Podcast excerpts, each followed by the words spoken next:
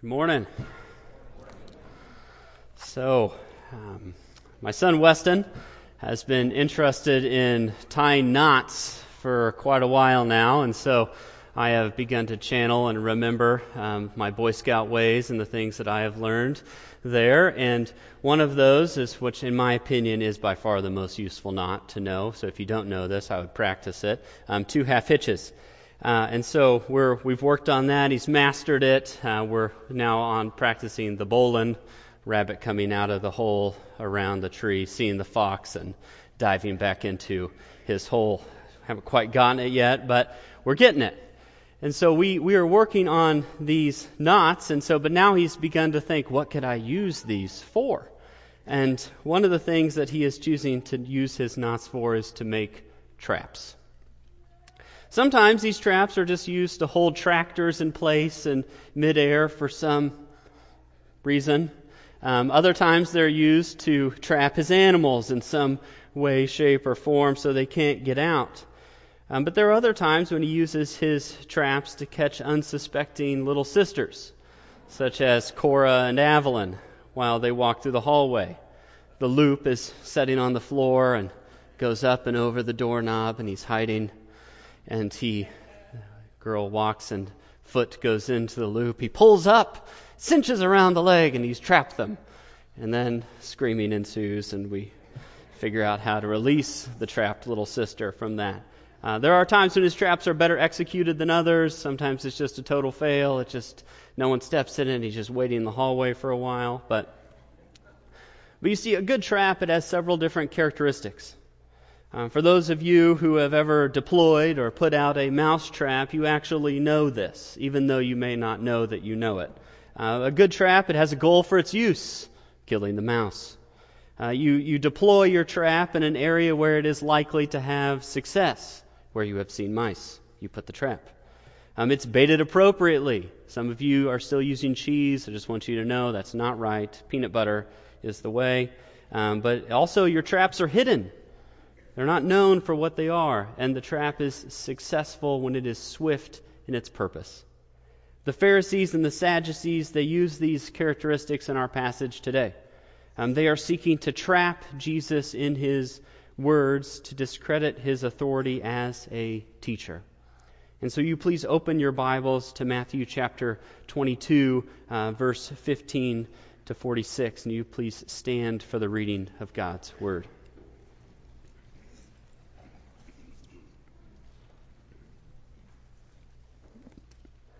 Starting in verse 15. Then the Pharisees went and plotted how to entangle him in his words. And they sent their disciples to him, along with the Herodians, saying, Teacher, we know that you are true and teach the way of God truthfully, and you do not care about anyone's opinion, for you are not swayed by appearances. Tell us, then, what you think. Is it lawful to pay taxes to Caesar or not?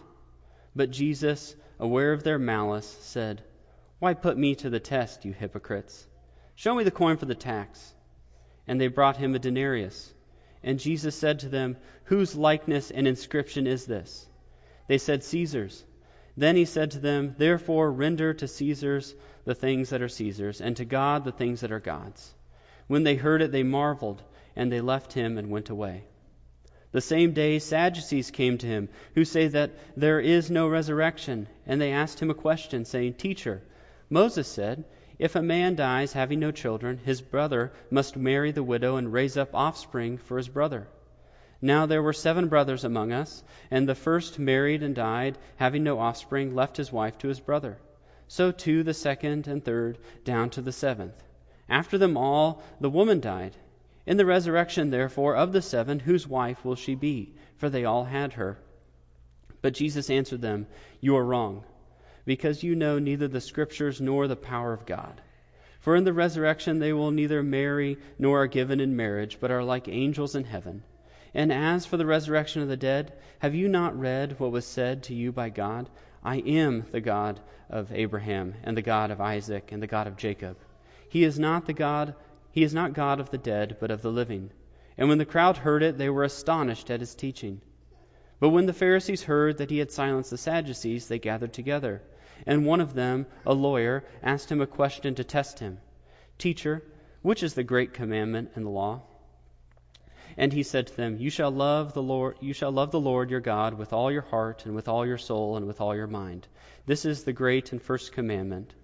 And a second is like it, you shall love your neighbor as yourself.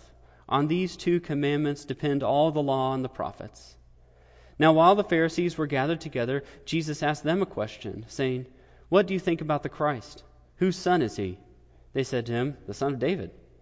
He said to them, How is it then that David, in the Spirit, calls him Lord, saying, The Lord said to my Lord, Sit at my right hand until I put your enemies under your feet?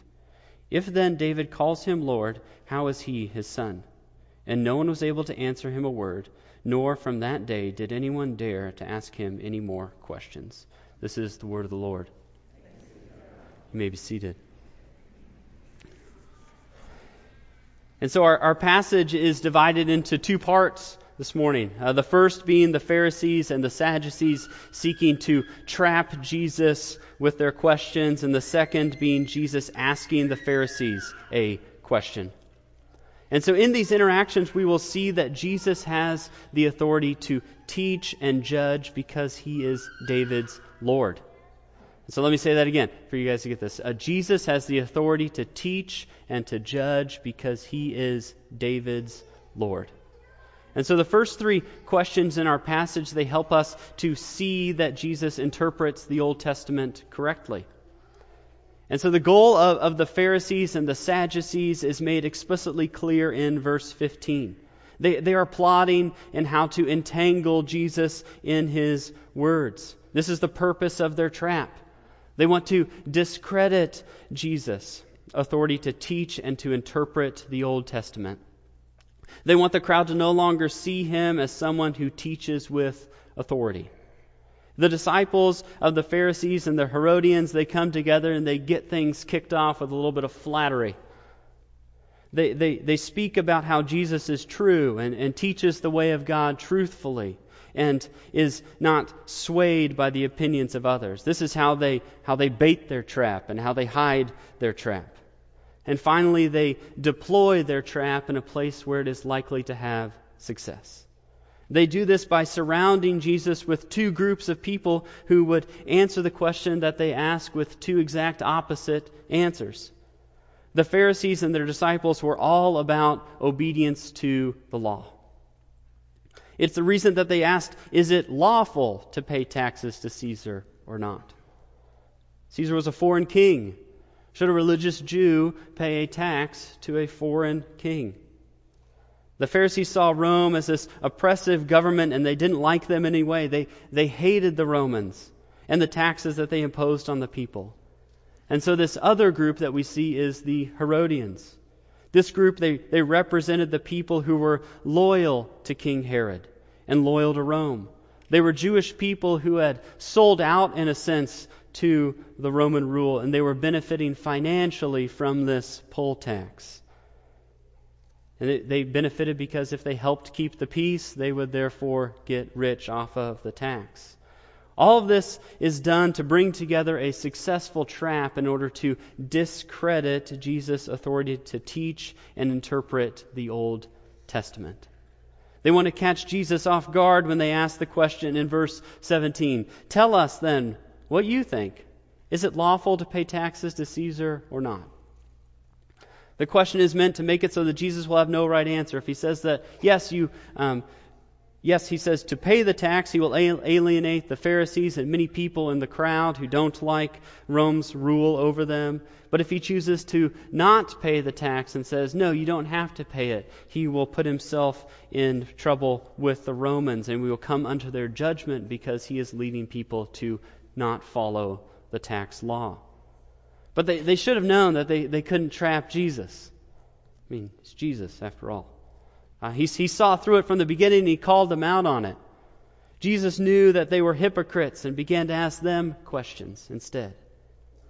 He's going to show them here um, in this question and the two that come after it that the religious leaders don't know God and they don't obey God. Jesus asks them to bring the coin used for the tax. And then upon receiving this coin, asks them whose likeness or image is on the coin. The statement that he says about whose likeness or image is on the coin is not just like this passing one, as if all of a sudden Jesus went blind and couldn't see the coin for himself. He could see it. But the image on the coin is Caesar's image. And this shows that the coin belongs to him. You put your name on the things that belong to you. Jesus tells the people to pay the tax, but he follows it up with the fact that they should also render or give to God the things that are God's. And so our money today is, is like this too. It's the same way of, of Rome's money. This $20 bill, we see it right here. But if you look at, at your money, if in your wallet, not right now, but you know later if you ever do, um, but it says all sorts of things that show that this is the property of the United States government. It's a Federal Reserve note. It says the United States of America on it Has the Secretary of the Treasury in very fine font. Um, it's a Treasurer of the United States as well. It says United States Federal Reserve System on it. It has a President of, or, a, a picture of Andrew Jackson on it. On the back side, it says the United States of America as a picture of the White House, even labeled the White House if you don't know what that picture is. And so everything about our money, you look at other bills, you look at coins, it shows the image on it. It shows who it belongs to. Clearly states it's property of the United States and therefore should be rendered to it in the ways that it's called to do. So, the primary figure, though, in this world that has or bears God's image and likeness is people. Genesis 1 26 and 27 says this Then God said, Let us make man in our image after our likeness, and let them have dominion over the fish of the sea, and over the birds of the heavens, and over the livestock, and over all the earth, and over everything, every creeping thing that creeps on the earth. So God created man in his own image. In the image of God, he created them. Male and female, he created them. All people have been made in God's image, and therefore we belong to God. We are called to render or give ourselves to God because of this. Giving ourselves to God involves many different acts of obedience, but the focus um, of this passage is the dilemma between when to obey the governing authorities and when to obey God. The Pharisees, they saw this as this either or problem. But Jesus clearly said that it is possible to be subject to the emperor of Rome and also be able to honor God as God. And now, there, over the course of the last year, there's been two, three, or you know, maybe even 400 different things um, that we could disagree with about the government in our country. And, and our, our government has made some actions legal. They've been legal for a long time that go against God, what God has called His people to do. Prime example that I can think of is abortion. Christians um, should not o- obey this law they, because they know the truth of the sanctity of life. But there are many other situations that are not as like cut and dry as this.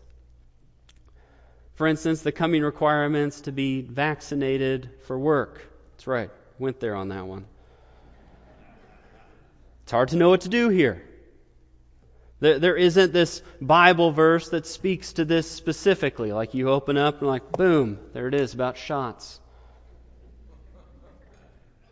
But regarding these situations, this is what I would urge you to do to approach them with cautious and humble prayer, asking the Lord to give you His wisdom to not see this through our own wisdom and our own cultural context of my own personal freedom as the main thing, but to remember the things that God promises us.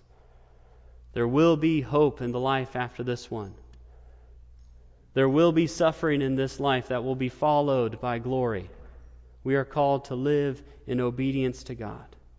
So ask God to give help you to see these types of situations through his eyes and through His values and through His plan. So the response to Jesus' teaching was marveling. They marveled at what Jesus said. And then they went away. But now that this group was silenced, the Sadducees, they appear on the scene and they come to trap him on the same day with the same goal and with the same method. The Sadducees, they were different than the Pharisees in several ways. First, the Sadducees held to the first five books of the Bible Genesis, Exodus, Leviticus, Numbers, Deuteronomy as the authoritative scriptures. The second was that they didn't believe in a life after life here on earth. They rejected the supernatural components of God, such as angels and demons and the resurrection of the dead. This leaves them with just the life here and now. When they die, that's it. They had nothing to put their hope in, and that is why they are sad, you see. See? Dad joke right there. Just put it in there. I'm a dad, so this is the way I can now say these things. So, but it's a, it, this is a wonderful way to remember who the Sadducees were and what they believed. Their, their, their question to Jesus is to uh, illustrate the, just the absurdity of the resurrection being real, and they do this by creating a very elaborate situation. Every time that I was reading this text and preparing for the sermon, I almost start to laugh when I start to read verse 23 and following because of this thing that they create. Um, but there's, there's this married couple. Plausible. The husband dies. Also plausible. And according to the law in Deuteronomy 25, the man's brother needed to marry the woman to raise up children for his deceased brother so that the man's name would not be blotted out in Israel. And so the Sadducees, they, but though they took it a few steps further, and they said that the next brother also married the woman, but he died. And then they went all the way down to the seventh and final brother. Begins to make you think, what is this woman doing to her husbands? But they, they ask, So, Jesus, which man will have this woman for their wife in the resurrection? Because they were all married to her. And I can picture them smirking a little bit. Oh, we've got him now. Making him sweat with this difficult question. But Jesus responds by saying, You're wrong for two reasons. They don't know the scriptures, and they don't know the power of God. First, in the purpose of the law in Deuteronomy, it was to raise up offspring for the deceased man so that his inheritance of the land and his name would continue. But in heaven, there will not be any new people created or anyone who will die. People will be like angels in the sense that they are eternal. The people who are in heaven are there with no more being added after the final resurrection, and they will be there for eternity.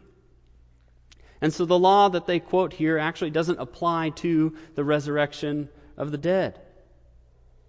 The Sadducees also, they don't know the power of God. They don't believe that God would supernaturally resurrect someone from the dead. That's just too outlandish for them to believe. And in refusing to believe this, they're also refusing to believe the scriptures that they hold to be true. Jesus shows this by in verse 32 when he quotes Exodus 3 6 to them, where God is speaking to, with Moses and says, I am the God of Abraham and the God of Isaac and the God of Jacob. God speaks in, in the present tense to Moses, even though Abraham, Isaac, and Jacob have long since been dead. This shows that they had died on earth, but that they were yet still alive. When the crowd heard Jesus' words, they were astonished at his teaching. The trap that was meant to discredit Jesus' authority as a, his discredit Jesus as an authoritative teacher is just falling apart. It's failing. Jesus is showing more and more that he is the correct interpreter of the Old Testament. The Pharisees have been, correct, have been corrected by Jesus for not living in a way that bears God's image well, and the Sadducees were corrected for not believing in the power of God. This brings us to the final question asked of Jesus. It was asked by a Pharisee, a lawyer to be exact. Now, this man, he would have, he would have prided himself in knowing the Old Testament law so well. He would have known all of the commandments in the law, word for word. And so he asks Jesus, which is the greatest commandment in the law? in order to test him. But this really isn't like a crazy question. This is a question that would have been asked quite often, actually, and debated by rabbis. The, the Pharisees knew that there were 613 different commandments in the law. These ranged from, you know, like the Big Ten, Ten Commandments in Exodus 20, um, to Leviticus 13, where there's a bunch of laws about leprosy, to the many feasts that the people were to keep in Deuteronomy 16. And then it starts to get into like these things that you can and cannot eat in Deuteronomy 14, like you can eat these clean birds, but these long list of unclean birds, don't you eat them. And so, with this variety and number of laws, um, it was decided that there had to be like some level of importance. They couldn't all just like be on the same plane, like don't eat that bird, but keep the Passover. Had to be some one was higher than the other. And this Pharisee probably had an opinion of which law was the greatest. And if Jesus didn't say the same one, then there would be a debate. And this would show that Jesus doesn't actually know the law as well as he claims to. So Jesus, though, he answers with a summary of the law rather than a specific law. The Pharisees want to test him to see if Jesus knows the right ethics for life. But Jesus responds with an answer that focuses on a right way to live rather than a right thing to do. Jesus chose what would have been the most familiar verse in the Old Testament for his Jewish audience. The greatest commandment was to love the Lord your God with all of your heart and with all of your soul and with all of your mind. This statement comes from Deuteronomy 6. Every single pious Jew, the Pharisees included, would have said this section of Scripture two times a day. They would have had it written on the doorposts of their houses. They would have been reminded of it all the time. He then says that this great, the greatest commandment comes with a, another from Leviticus 19:18, you shall love your neighbor as yourself. And so the common theme here is love. Jesus wants them to know that their religious duty was to be done out of an attitude of love for God and love for people. He knows that they do not love God because they all that they care about is following the rules of the law and they have missed the principle of the law. He also knows that they don't love people because instead of going to those who are in need, they instead push them further and further away with their strict rules and regulations.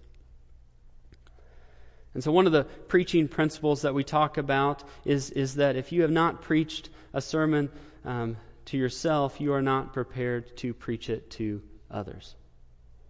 This principle held true for me this week in these verses about what is the greatest commandment in the law.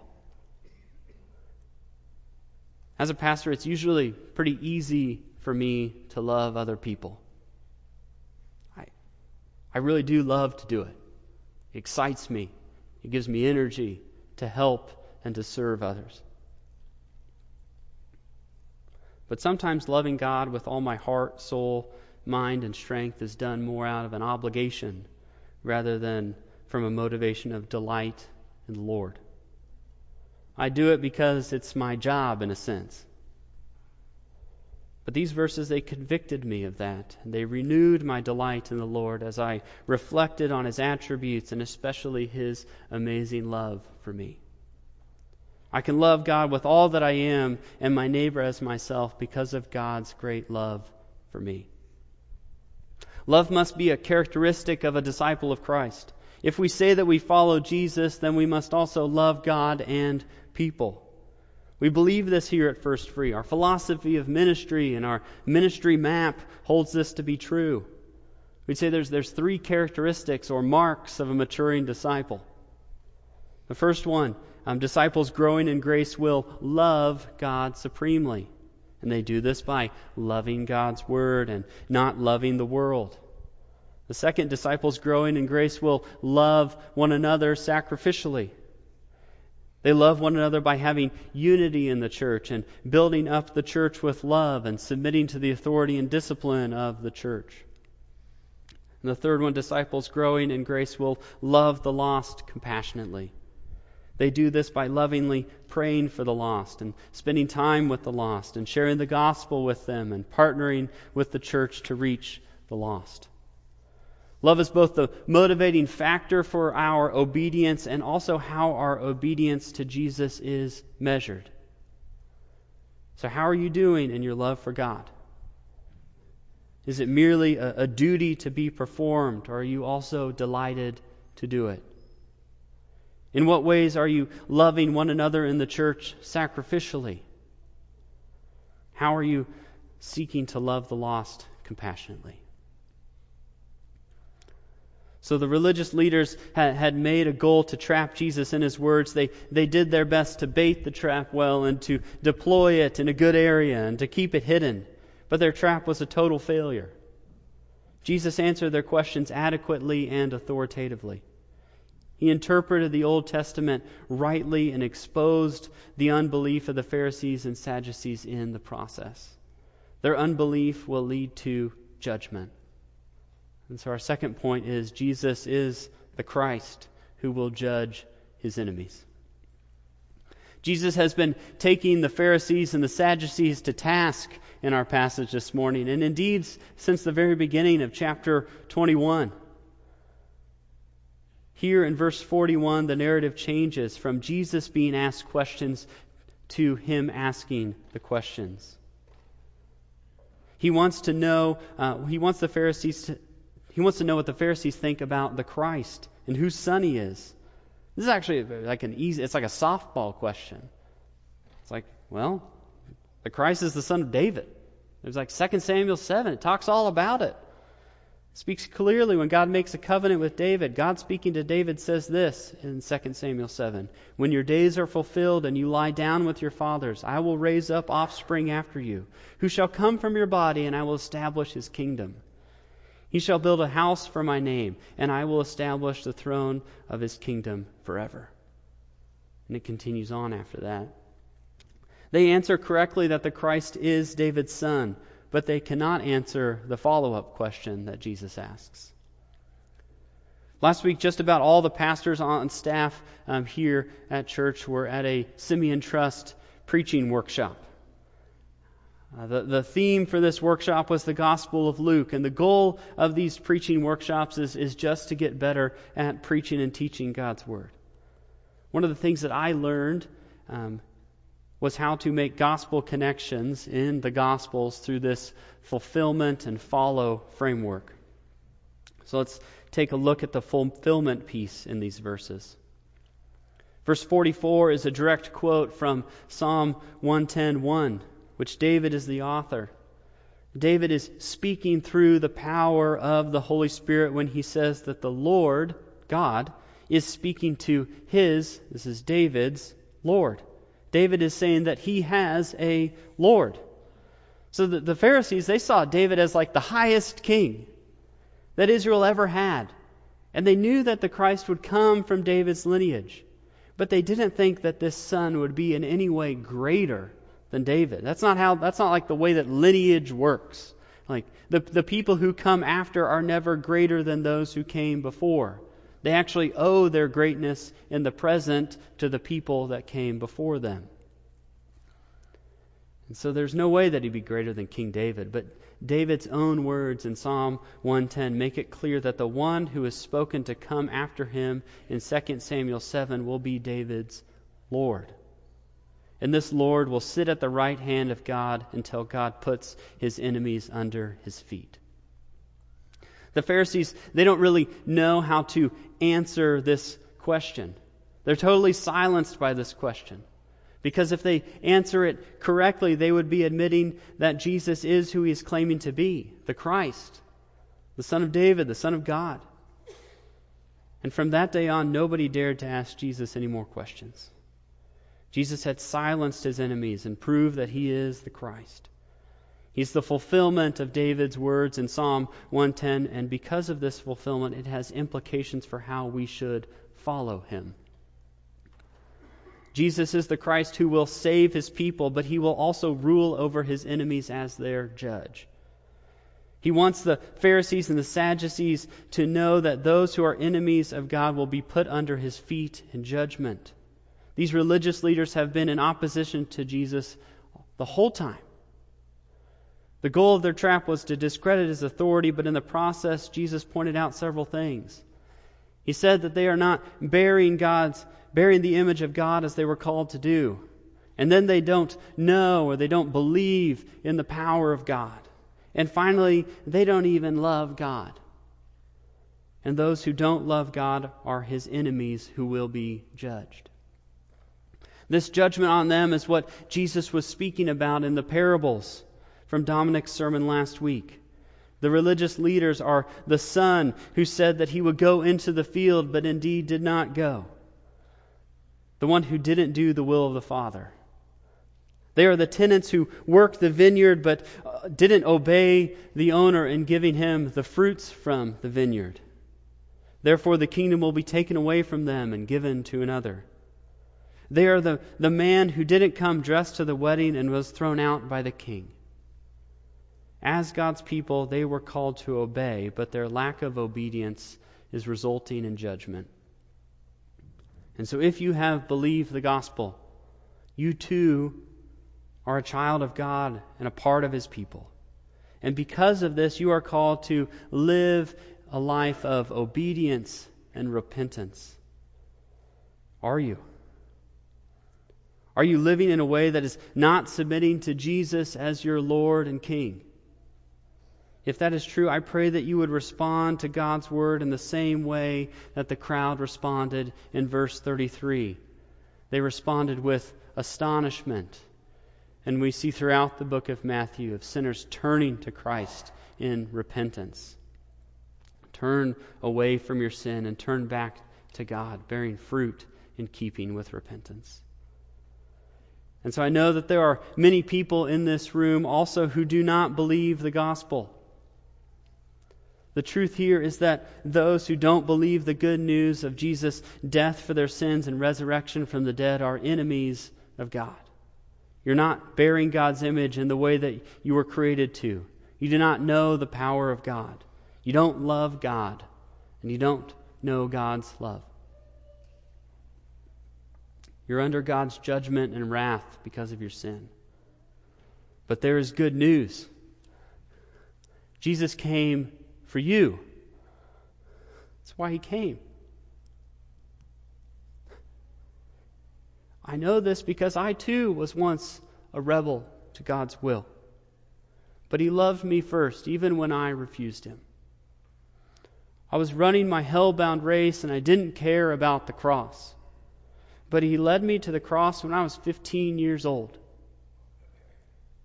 Jesus bore the wrath of my sin on the cross, suffering in my place. And it is because of this that I know the grace of God and not the wrath of God. You can respond that. Hallelujah. I want you to believe this truth if you don't. I want you to repent of your sins and trust in Christ for your salvation. This is the only way that you can be set free from the trap of the devil. And it is this with and it is with this new freedom that you know the power of God and God's love. And it is then that you have the strength to follow God's commands, to love Him with all of your heart, and with all of your soul, with all of your mind. We've seen this morning that Jesus uh, cannot be trapped because he perfectly knows and perfectly fulfills the Old Testament. He is the Christ, the Son of David. And as God's image bearers, let us submit to and know the power of God as we obey his commands. Will you pray with me?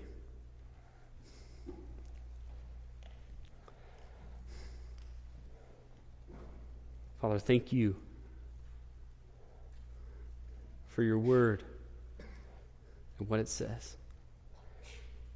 God, help us to believe in the truths that Jesus says here. Father, help us to be people who are responding with repentance and with belief when our lives are not living in accordance with your word and your call and your commands. Give us the strength and the humility to humble ourselves before you and before others as we come to follow after you. We pray these things in your Son's name. Amen.